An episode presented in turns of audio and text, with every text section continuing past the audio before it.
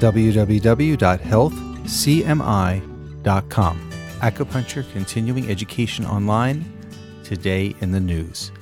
A University of Washington and Seattle Children's Hospital study concludes that acupuncture is, quote, safe, well tolerated, and effective, unquote, for the treatment of infants. This study highlights the importance of minimizing an infant's exposure to sedatives and pain medications in the hospital setting. The goal is to reduce the neurotoxic effect of medications and improve outcomes when infants undergo both intensive and invasive medical procedures.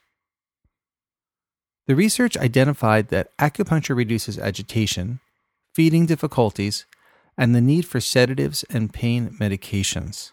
Additionally, infants receiving acupuncture were also successfully weaned from mechanical ventilation.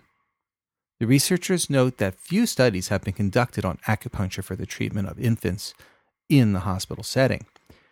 They suggest that further research is warranted given the outcome of this important study. That's it for the news today. Thank you for listening. www.healthcmi.com.